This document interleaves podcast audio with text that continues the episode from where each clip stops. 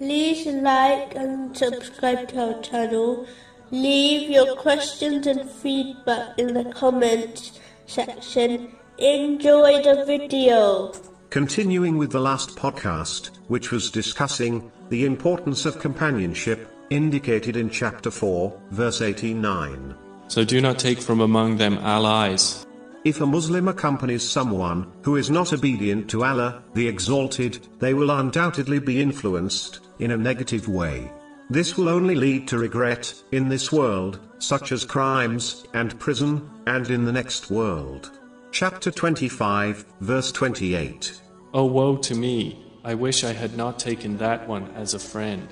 Allah, the Exalted, has summed up this important principle in a few words by declaring that all friends will become enemies to one another on Judgment Day, except for the righteous, as they influenced each other in a positive way.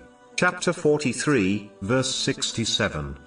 Close friends, that day, will be enemies to each other, except for the righteous. Specifically, it was discussing the importance of companionship. It is therefore a duty on all Muslims to accompany only those who are obedient to Allah, the Exalted, and ensure their dependents, such as their children, do the same. If they are forced to accompany other types of people, they should minimize interaction with them, and remain firm on the obedience of Allah, the Exalted, without compromising on the teachings of Islam. Moving on to chapter 4, verse 90.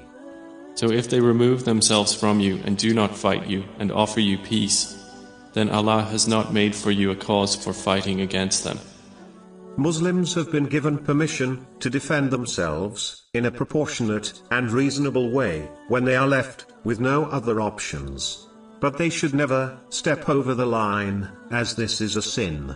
As stepping over the mark is difficult not to do, a Muslim should therefore adhere to patience and overlook and forgive others, as this leads to Allah, the Exalted, forgiving their sins. Chapter 24, verse 22. And let them pardon and overlook. Would you not like that Allah should forgive you? But those who have the bad habit of not forgiving others, and always hold on to, to grudges, even over minor issues, will be deprived of this great blessing. In addition, they may well find that Allah, the Exalted, does not overlook their faults, and instead scrutinizes each of their small sins, just like they held grudges against people over tiny things. A Muslim should learn to let things go, as this leads to forgiveness and peace of mind in both worlds.